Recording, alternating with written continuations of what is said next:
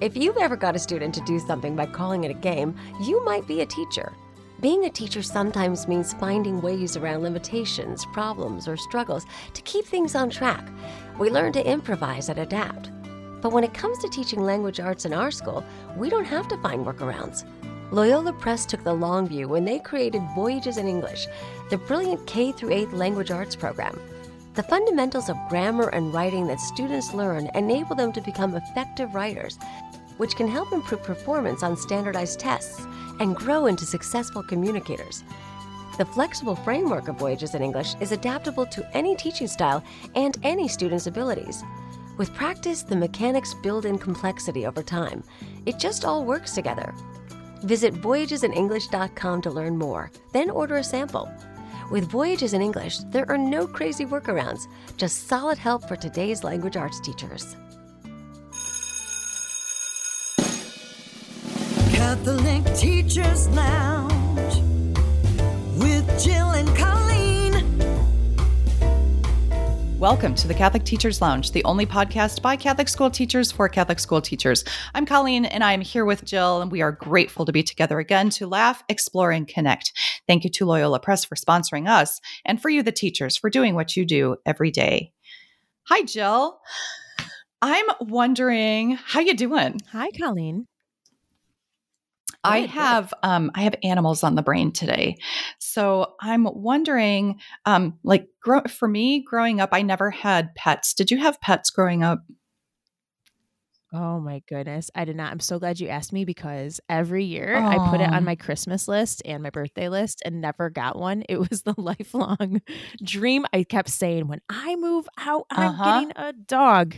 It was always my threat, as if my parents cared. They didn't care that that was a threat. They just said, no, okay, I that's think fine. like I wanted a pet. I had an imaginary dog when I was like a little little kid. Like some people have imaginary friends. I had an imaginary dog, Oh. and he was like a pink dog, like a little dog. Might have been a poodle or something, and his name was Brutus.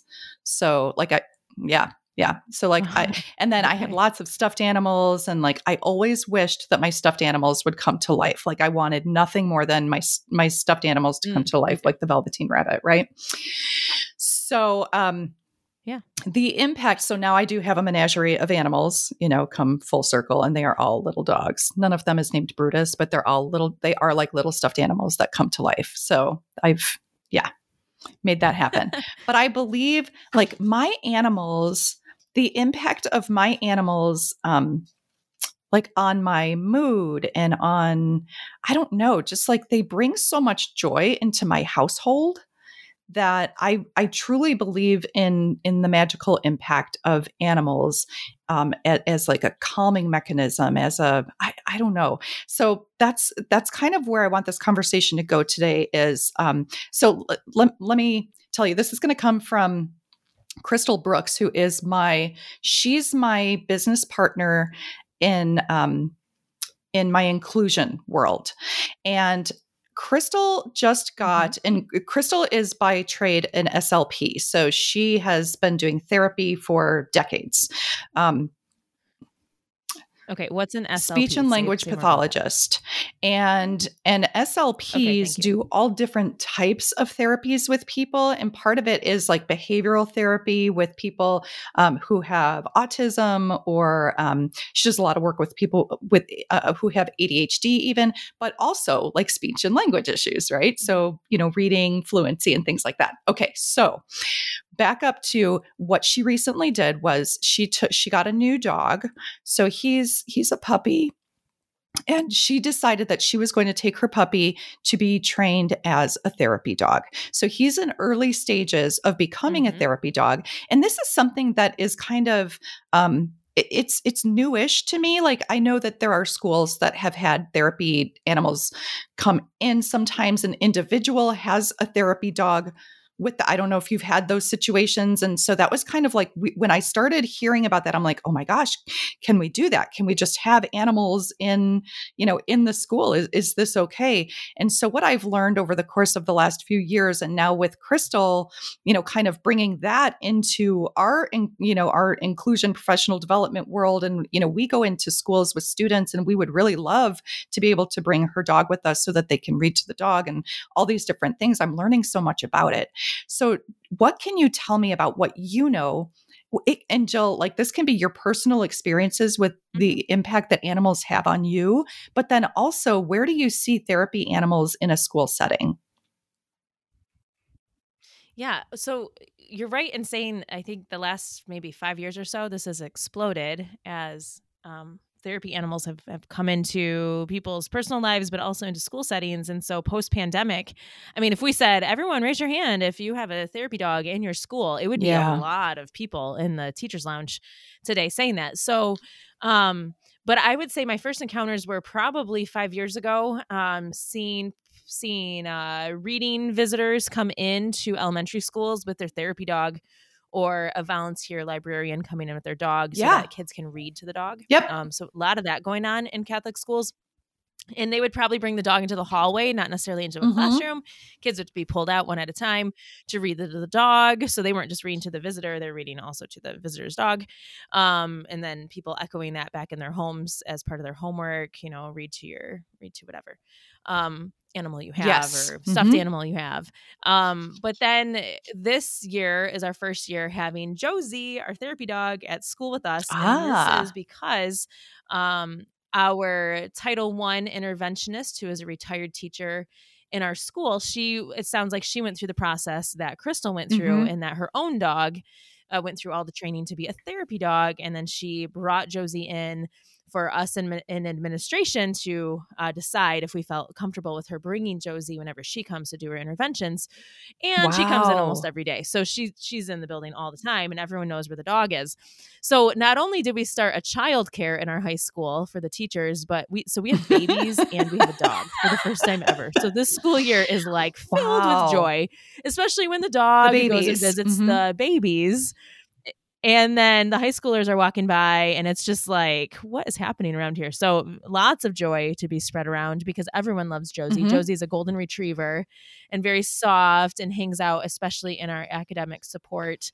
So, our students with disabilities, intellectual disabilities, all, all these things, like it's all this. I mean, it's just, yeah, it's there's a lot there's a lot going on here that's all really joyful and i think i think one thing we have to recognize is how much people have embraced this change because it seems Yes. a little crazy like if you go back 15 years and you say like oh there's No way, right? in every school people are gonna think what that's crazy that is a place to learn like what are we And doing people This have so allergies and we can't And do I'm this. sure there's and plenty there's a liability and and I'm sure it wasn't a group decision. Like I am, you know, and I'm guilty of this. We probably have teachers in the building who are Mm. frustrated because it wasn't like let's all vote No, to see if right. the dog should come. I mean, I don't know what this approach was. I guarantee there are plenty of teachers frustrated that there's now a dog wandering the halls um because it is distracting and maybe i would have been that teacher so if i was if i was in the um oh my gosh colleen's dog is like licking her as she's talking about this episode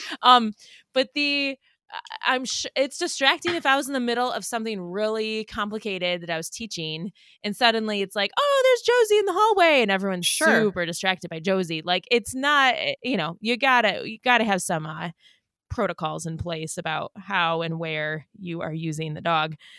Because it could be distracting. It's like having Yeah. a mascot walking around. Like we don't have Freddie the Falcon walking around through the No, building. that would be distracting kids all day. Yeah. Like that would be we Right. don't we don't do that. So we got to think through this. And I'm so I'm sure when done right, we're doing a good job. And then when done wrong, we have lots of frustrated teachers. So this could be kind of the complaining session in the teachers' lounge. Like, oh yeah, can you believe the dog? Blah blah blah. But hopefully, hopefully it's not. Hopefully it's the joyful like, wow, this is a positive culture shift and it's doing a lot of good. I mean, we've had Mhm. students. So let me just say, like, we've had students even very recently who. Like they need to calm down Yes. from an episode, like Mhm. an emotional episode which is part of completely what's what's within their um, service plan that we are accommodating like there's there are strategies that we all know for certain students in the building of how um, they're working through something and josie is very much part of that calming process for these individual students so there there is a real real need here um, that we are serving and and then around it is lots of joyful yeah i mean that that with the dog. sensory piece i see that uh, like I, i've watched students when when the dog comes in the room and they just like they just want it's like sensory the sensory input and like the instant calming that they get from that but also kids reading to the dogs like it, it really is you know that's very very sweet. Um, i had i had a teacher friend who had a therapy dog um, for her epilepsy.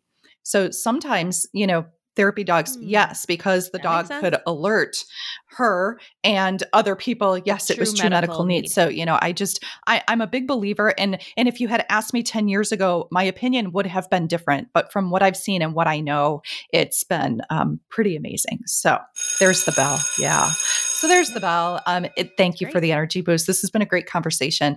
And um, we love exploring new ideas and affirming the efforts of our teachers. Keep the suggestions coming in and tune into our next episode as we talk about more great ideas from fellow teachers in wonderful schools. We will see you next time.